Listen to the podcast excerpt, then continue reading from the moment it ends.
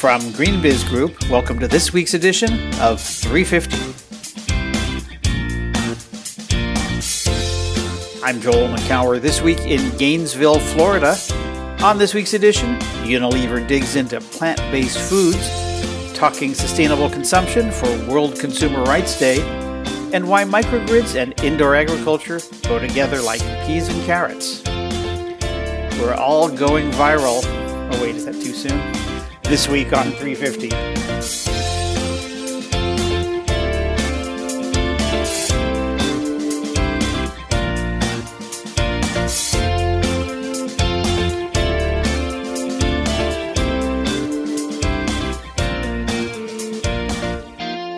It's March 13th, 2020, Friday the 13th. Lucky us. Welcome to this week's edition of GreenBiz 350. Joining me from Midland Park, New Jersey, as she does each week, is GreenBiz editorial director Heather Clancy. Hello, Heather. Hello, Joel. Am I allowed to groan over that really bad pun? Well, you just sort of did. But yeah, I mean, you know, uh, we don't we don't cover coronavirus. Uh, uh, but you know it's hard to it's hard to talk about anything else right now, and we're going to talk about lots of other things uh, on this episode. But kind of have to give it a nod. It's just the story.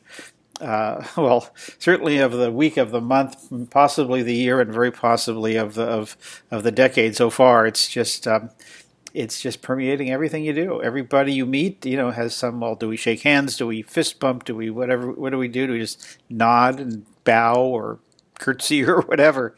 and all the way through, you know, what am I touching right now? You know, if I'm out, out of the house in particular, what am I touching? So yeah. it's just it's just become who we are right now. Well, you went out of the house, Joel, though this week. You're in Florida.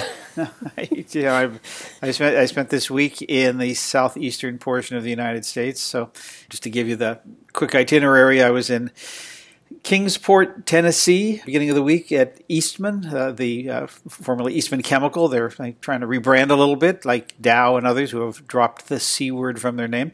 Eastman is a hundred year old uh, company founded by George Eastman of Kodak fame, and it spun off uh, a number of years ago. But they've got some really interesting um, circular and climate story that they that I was covering, and I'm going to be writing about sometime in the next uh, couple of three weeks, and uh, just really interesting transformation story that aligns uh, some of our, our big issues, notably you know circular economy and, and climate change, with pretty massive business opportunity around plastics and uh, again with circularity. So more to come on that. Um, so that was the beginning of the week, and then. Um, later on, I was I spent a couple days in as I as I am here now in Gainesville, Florida, which is, of course, home to the University of Florida. And I, I spent a, a, day and a half talking a whole bunch of things, uh, conducting some roundtables, brown bag lunch, uh, and an evening lecture to the community about uh, all things sustainable business.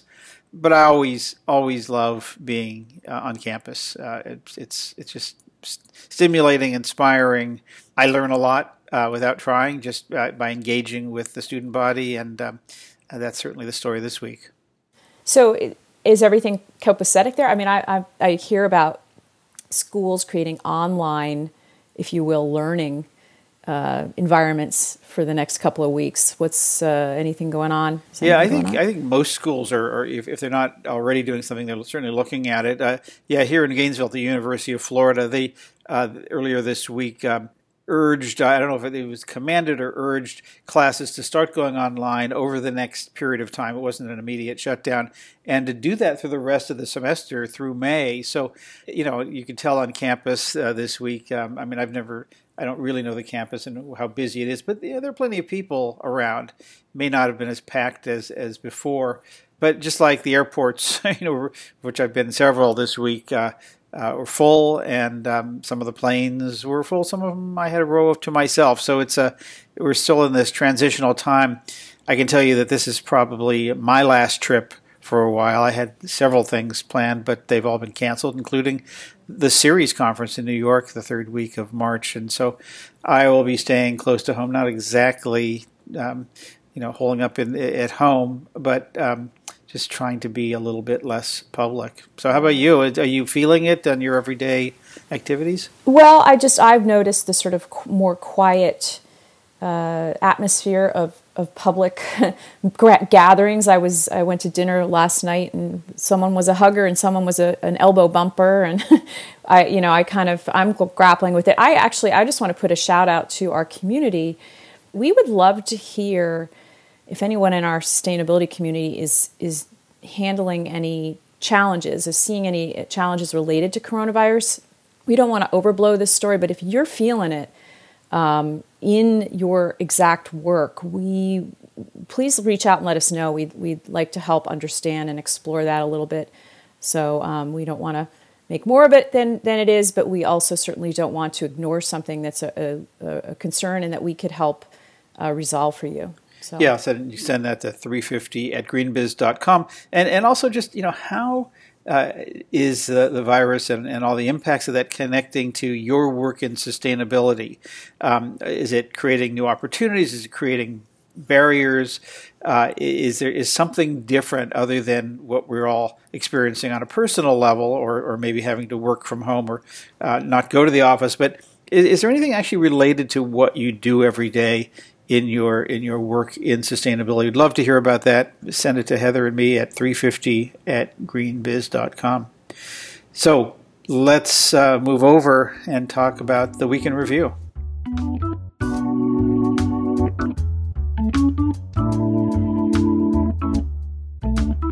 Let's begin with a piece from our good friend Bill Weihl. Uh, Bill, if you don't know, is uh, a former head of sustainability at Facebook, and before that was the Energy Czar at Google. You may have seen a piece that uh, I wrote, I guess, uh, last week. it seems so long ago, about a new organization. Well, it's actually more of an initiative. It's not officially an organization that Bill started called Climate Voice, which is uh, working to persuade uh, both employees and prospective employees, which is which is to say, uh, job-age college students, to press companies to take a leadership role, of an advocacy role, uh, to have a climate voice on legislation, on policy matters related to climate change. And uh, uh, in the piece I did, I named three pieces of legislation that they're starting with, and one of them, the Virginia Clean Economy Act in the Commonwealth of Virginia, passed. Uh, and it passed with the help of companies. And so Bill wrote uh, a piece about that. I think it's this is probably going to be a good case study or uh, object lesson in, in the role of companies in pushing uh, states, in this case, for uh, leadership roles on, on climate and energy, and in this case, clean economy. Uh, so, uh, eight companies he mentions: Akamai Technologies, IKEA, Kaiser Permanente, uh, Mars Incorporated, Nestle USA, Schneider Electric, Unilever, and Worthen Industries. That's the one I don't know. Worthen Industries uh, signed a letter of support for this, and uh, lo and behold, it, has been passed. Had not yet, as of this airing, has been signed by the governor, but we expect that probably this month. Although everything seems to be up for grab this month, so we'll, but we uh, but we we expect that to pass. So yeah, this is uh, um, one for one, I guess, for Climate Voice. one for one. You know, and when I look at this this sort of uh, development, I do notice who hasn't signed. And so when I first heard about it, I noticed that there were a couple of good technology companies, but I also know that Virginia is a big data center haven for, for companies like Amazon, and they're not, they weren't there. And so I'm I'm I got to be honest. I, I know I'm like I'm like the eternal like Pollyanna here, but I'm going to start looking at who's not on these bills and who's not supporting them and wondering why. And I think you'll hear us being more skeptical at GreenBiz about the ones that aren't speaking up. I don't want to be bashing companies, but I do notice uh, that Amazon, although it talks a good game at the CEO level, they just I don't I'm not seeing I'm not seeing things happening at the grassroots level like this. Um, and I'm also going to be watching the two other bills that are mentioned in this particular piece. The Illinois is considering the Clean Energy Jobs Act. Uh, and then we also have some some states here in the very in the Northeast where I live in Mid Atlantic region that are talking about the transportation and climate initiative. So we we've got um, there's a, there is a, the the regional greenhouse gas initiative, and uh, there more company uh, excuse me more states are joining that, and now we see that spreading out. So I'm going to be watching that that as well. So the transportation initiative is particularly interesting because anytime you try to pass uh, a, new infrastructure effort in, in, in New York or New Jersey or Connecticut, you require you need the other states involved, and there's been a lot of stalling, no pun intended, uh, of good, really good projects because one state gets their, their nose out of joint uh, about certain parts of it, and they don't look at the the greater good. But I do I do believe that the the companies in these regions really have to step up their act. So I'm I'm watching. Well, yeah, I, a good point on you know who wasn't at the table, and and yeah, there's always going to be some big companies that aren't, and and I think that's um, part of what what Bill Weihl and Climate Voice want to be leaning into. Uh, but you know, a win is a win, and uh, however slim, or not, I'm not, saying this was, but uh, you know, whatever it takes uh, these days, and so uh, I think that's positive, and I think again, it's it's going to be uh, something we can point to later on about uh, what's possible when companies actually not only step up but speak up uh, on these issues. But um, speaking of an appetite for change, let's do a story that you did this week about uh, plant based protein and a new company from a former senior executive at Unilever. Uh, do tell. Do tell. I did like that pun. Thank you very much. Uh, yes, we have a new company called Live Kindly. It is actually a collective of companies. Live Kindly was a media company that that was writing that that brand, if you will, that was uh, covering the plant based food movement, and it is now being put together into a sort of collective of companies that uh, is being run by the former president of Unilever North America, Kees Kruythoff. Um, and Live Kindly has already made two acquisitions. They are buying a company called the Fry Family Food Company from South Africa and Like Meat from Germany. Um, and now these are probably two companies you, you might not have heard of. Have you heard Correct. of them, Joel? Okay. No. But uh, they are in uh, the other markets. They're in South Africa, UK, uh, some, some places in Europe right now.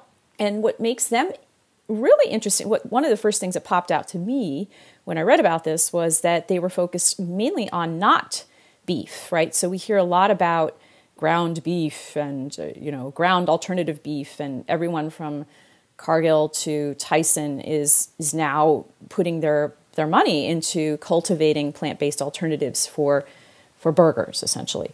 Um, McDonald's and and and and Burger King have really helped bring attention to it. My husband, actually, by the way, who, who's a who's pretty not not he doesn't really think about a lot of these things all that much. He loves the Impossible Burger at Burger King. He always wants to order that. It's quite interesting, uh, but I digress. But the the money. Um, that that he's raised uh, with an organization in collaboration with an organization called Blue Horizon Corporation. So the founder of the company is Roger Lienhard from Blue Horizon Corporation. $200 million. It's a lot of money to be sort of, um, uh, if you will, aggregating some of these, these startups. And um, the idea is that by creating this sort of scale that he'll, they'll have a better opportunity to to get into places like Kroger, right, which is the U, the largest U.S. Uh, grocery chain.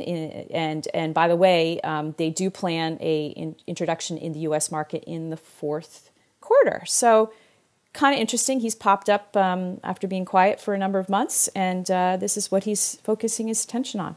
Yeah, and this is kind of what we anticipated. In fact, uh, in the 2020 State of Green Business Report, uh, our correspondent and friend Holly Secon wrote a piece about uh, moving beyond beef with plant based foods and chickenless chicken, fishless fish, eggless eggs, and pigless pork and um, that's what we're beginning to see here is starting to move, uh, you know, beyond meat, as, as the company is called, but beyond beef in particular, to a, a series of other kinds of proteins. And I, I, think it it really is early days for this.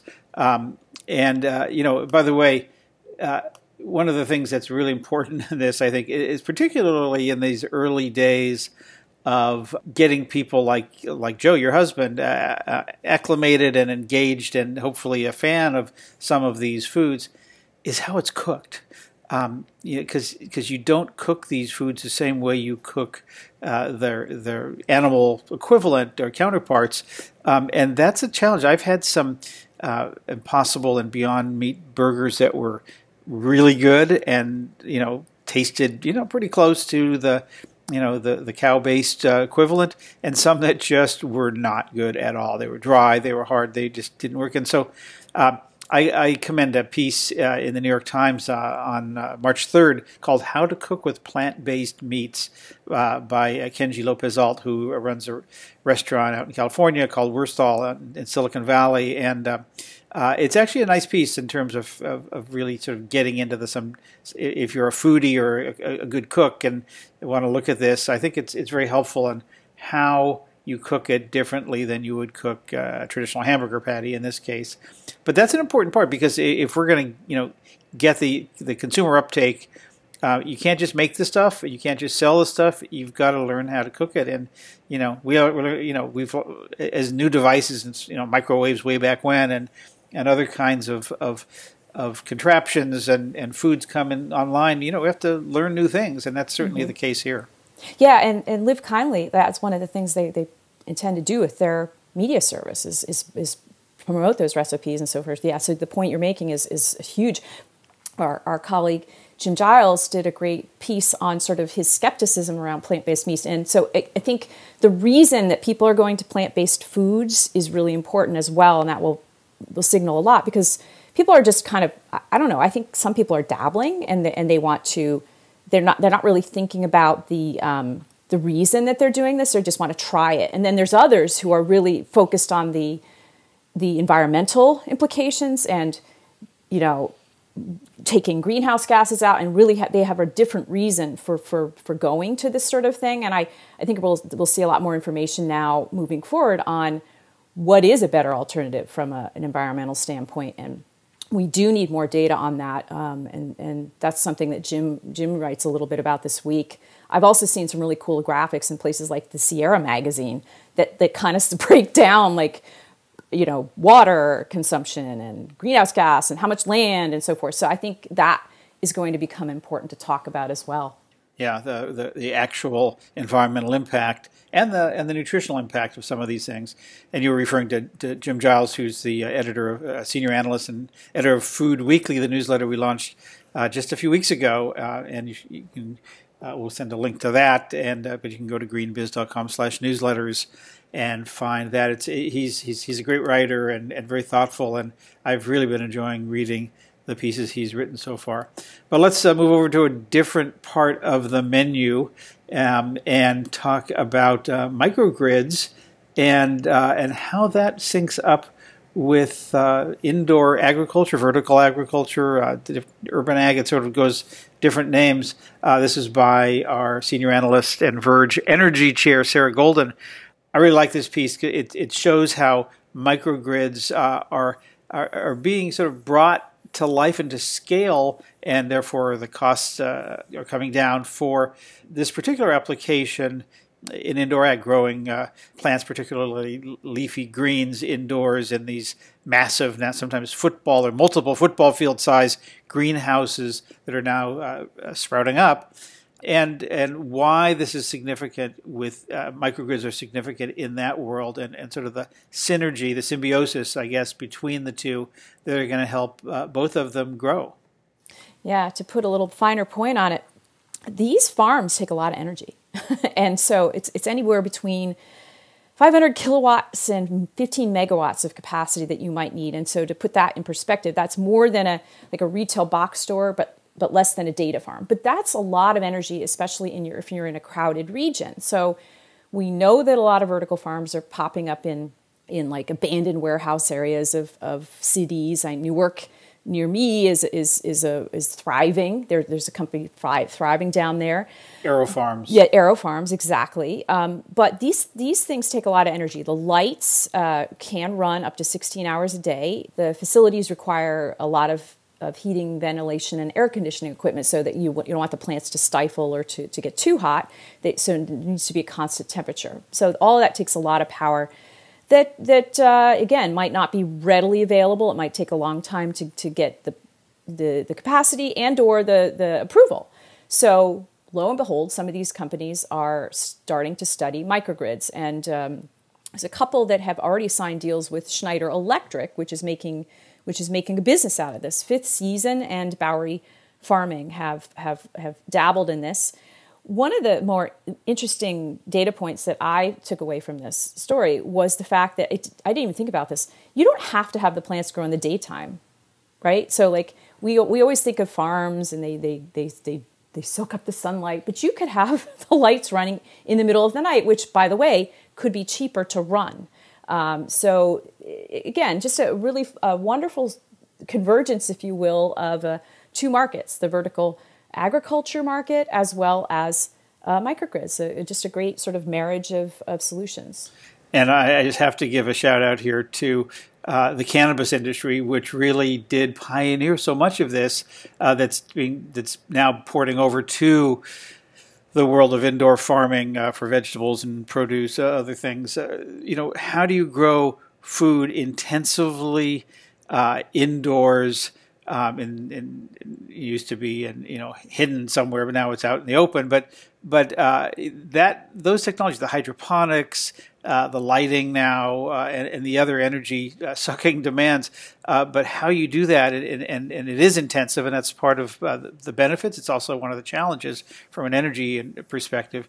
Uh, those were all pioneered uh, in, in, in other industries, particularly in uh, as, as so many of our technologies do start off in the illicit industries of you know pornography and cannabis and other things where you know people learn to, to do certain things, and all of a sudden they become applications for uh, you know, for the rest of us, um, I don't know why I'm bringing this up, but I just always think it's interesting how uh, some of these things that had been pioneered decades ago, uh, you know, by in, in, sort of nefarious ways, are now contributing to our sustainability story. I guess there's a lesson somewhere in there.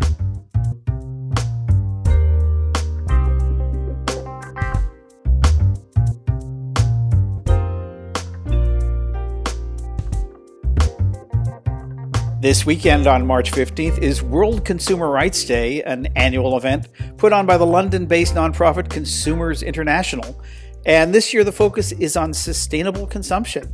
Here to talk more about that is the Director General of Consumers International, Helena Leurent. Hello, Helena. Hi, Joel. How are you? Good, thanks. So, for people who aren't that familiar, and Americans in particular, with World Consumer Rights Day, what is that about? So every year, all consumer advocacy groups around the world celebrate World Consumer Rights Day. It's the time when we think about how we as consumers um, act in the economic system. And in some places in the world, we look at uh, what we do as consumers. In other places in the world, we think about what we need more from businesses. Um, and as Consumers International, we manage this on behalf of consumer advocacy groups in 100 countries around the world. About 200 organizations in 100 countries, according right. to your website. So, That's right. How did you come to sustainable consumption as a theme? So, this was chosen by our members. Um, I was really excited about, about that because it's a, a personal passion of mine. Um, last year, we had our global summit that brings together all of our members. Um, it happens only once every four years. And we asked uh, our members, we asked then our elected council, what do you think the theme should be around the world? And they told us that the sustainable consumer uh, was the most important and the most relevant topic uh, for 2020, recognizing that it's the, the time when we're looking at how the agreements, how the Paris Agreement has evolved. So, sustainable consumption, I think, you know, we've uh, been talking about this for a long time. I've been looking at this for more than 30 years about the so called mm. green consumer movement. And uh, at some level, some people would say that the premise is kind of flawed that we can shop our way to sustainability. Um, what do you see as the are the main messages here in terms of how consumers need to behave differently and, and the messages they need to send to the manufacturers and sellers of the things they buy? Yeah, I, I think I recognize that this is um, something that has really been looked at and hoped for for many, many years. So we, we uh, recognize that we're, we're standing on the shoulders of giants here. I think the understanding of the urgency has changed, though, um, which is thanks to the great work that's gone before. Um, there's a recognition that we now is a, a time for, uh, we, we have gone beyond the time for action. I think uh, there is a younger generation of consumers who look at the way they shop differently. The gap between intention and action has narrowed for them, and they are increasingly asking for sustainable choices. I also think the way in which businesses look at uh, this has changed dramatically, um, and that even over the, just the past couple of years, although there have been pioneers on this front for some time. So the, the type of conversation that we can have about this is very different. Also, the recognition of what the, the impact that we have somewhere else in the world is much, much greater. And that, I think, gives us a, a more fruitful opportunity for at least raising this issue with people who wouldn't necessarily have thought about it before and making progress to ensure we've got sustainable choices for everyone you talked about a new generation of consumers, presumably millennials, and and and mm-hmm. the generation after that generation, Greta, as some people are calling it. Um, mm-hmm, mm-hmm. But is it limited to those? Because if we have to wait for millennials to become fully fledged uh, consumers, uh, you know, buying not just things but homes and furnishings and and and maybe automobiles and things, uh, that's a long wait. So uh, who who who is actually can be influenced here? Yeah, I, I'm much more hopeful. I think it's not just the, the Gen Zs. Um, and although we are focusing on World Consumer Rights Day in terms of the conversation with that generation, I think they are actually influencing their parents. Um, so the Generation X's. Um, I think you are seeing a, a different conversation more broadly also driven, as I was mentioning before, by companies like Tesla, who are making the, the sustainable choice the really irresistible one, and one that isn't just about perhaps something that costs more. It is a different value uh, opportunity for consumers. I think you're going to start to see that kind of innovation, meaningful innovation, in a number of different sectors. Um, and that's what makes me quite optimistic. Okay, but a Tesla is a forty or fifty or sixty or seventy thousand dollar purchase. Yeah, uh, and you've got, as you said, uh, uh, two hundred organizations in hundred countries, which I, uh, mm-hmm. by definition, is going to be a lot of emerging economies. So, what does that yeah. look like there? What does sustainable consumption look like um, in uh, parts of, let's say, Africa or uh, Asia, where consumers are just now knocking on the door of the middle class? Yeah, I think this is, there are two parts here. One is um, there is really a need for accessibility to the sustainable products in the first place.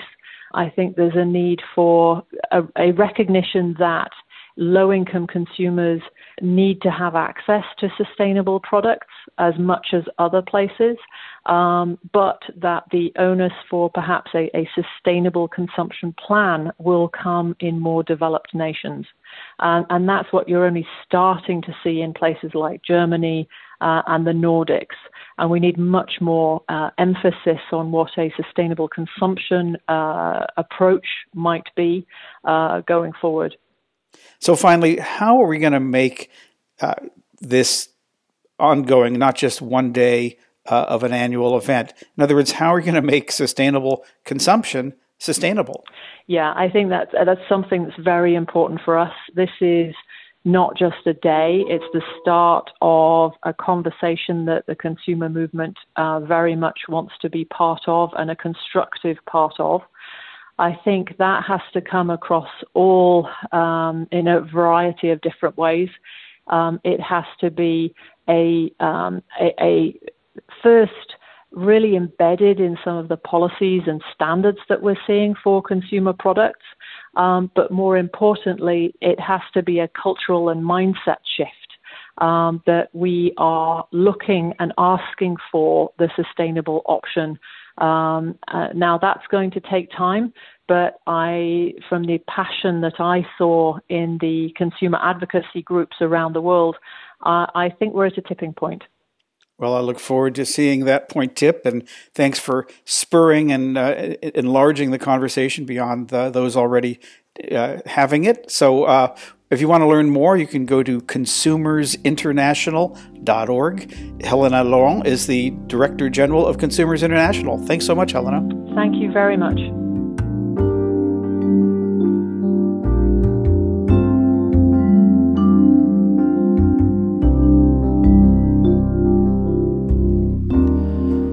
As I said earlier in this episode, I spent part of this week in Gainesville, Florida, at the University of Florida.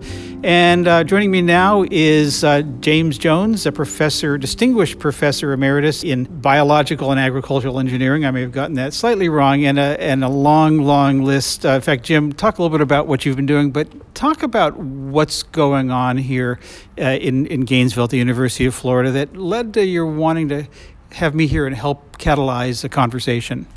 Well, at the University of Florida, it's a it's a large uh, land grant university that has all disciplines, including business and and medical and and so forth. And I spent the last uh, three and a half years at the National Science Foundation working on interdisciplinary kinds of things, and I could see that by expanding some of the uh, programs that we're doing here at the university with all the talent that we have here, we can make a, a big difference in this whole area of circular economies or sustainable food and agricultural systems. So, uh, what were you hoping would happen as a result? Because I, as I said earlier, I spent the day uh, with a number of roundtables and talking to students about careers, uh, evening event uh, at the auditorium. Uh, what, what do you want to see happen here? Well, I think the University of Florida can be a catalyzer for making this a broader community that is really interested and embracing this whole idea of circular economies for food and agricultural systems. And uh, just previously, before embarking on this here in Gainesville, I presented these ideas to the uh, Board on Agriculture and Natural Resources at the National Academy, National Academy of, of Sciences, Engineering, and Medicine, and they they agreed to have a study, a major study on this area. So I, I wanted to make sure that we have uh, faculty members that are in our major universities and not just University of Florida, but I'm starting here, that are engaged in this kind of thing. So I was going to ask you, are you an army of one here? What, what is the community here at the university that you think wants to be engaged or that you want to engage? And, and how cross-cutting is it across departments, disciplines, things like that?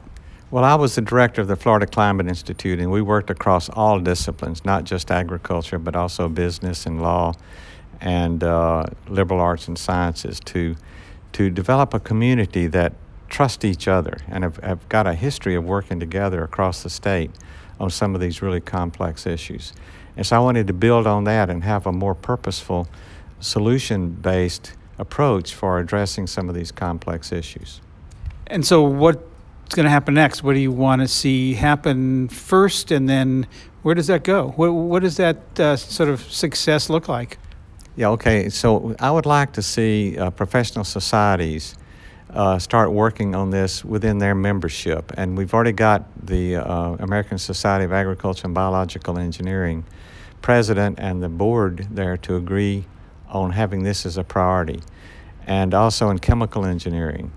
Uh, some of the some of the chemical engineering folks want to participate in this as well. So we're just starting, but we want this to build out so that we're ready to address some of these complex system of systems problems that we see prevalent in the uh, circular economies for food and agricultural systems. We talked today about sustainability being inherently interdisciplinary, uh, and and here you are trying to bring people to the table. Is that something that I know that's kind of hard in in academia to to look across those silos? Uh, what do you? How are you going to do that? Well, first of all, I have a long history of building teams across disciplines, starting with disciplines within agriculture, sciences, and engineering, but then going across to anthropology, uh, law, uh, different different di- different disciplines. And I was actually elected to the National Academy of Engineering, and I'm in the in, in the interdisciplinary engineering branch of that uh, the organization. And so I, that's kind of what I do, and uh, I think people trust me in, in terms of what what I say is really important, and they they follow me now. I mean, I'm fortunate to see that happening, but that's I'm going to build on what my successes have been in the past with the Climate Institute and uh, other areas. So, do you think we set the stage for that today? You you created this grueling and, and, and actually really fun day of, of roundtables and student interactions and community meetups and things.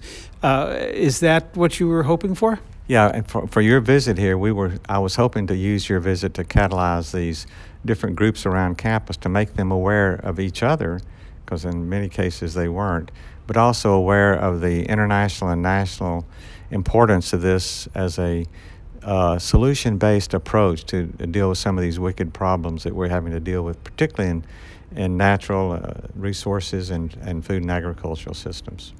Well, I, I, sure enjoyed my time here, and I really appreciate the opportunity.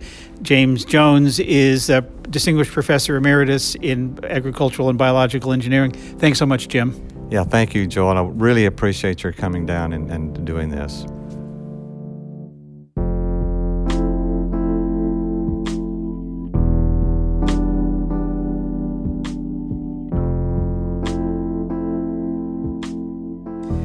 And that's our 350 podcast for this week. As always, go to greenbiz.com slash 350 to find more about the organization, stories, and events we mentioned this week. While you're there, check out our free e-newsletters. We publish six every week, including the Food Weekly that we mentioned earlier. Go to greenbiz.com slash newsletters, and you'll find out more about them. And we love to hear from you. You can email us at 350 at greenbiz.com. Heather and I will be back next week for another edition of Green Biz 350. Until next time, from all of us here at Green Biz Group, I'm Joel Makower. Thanks so much for tuning in.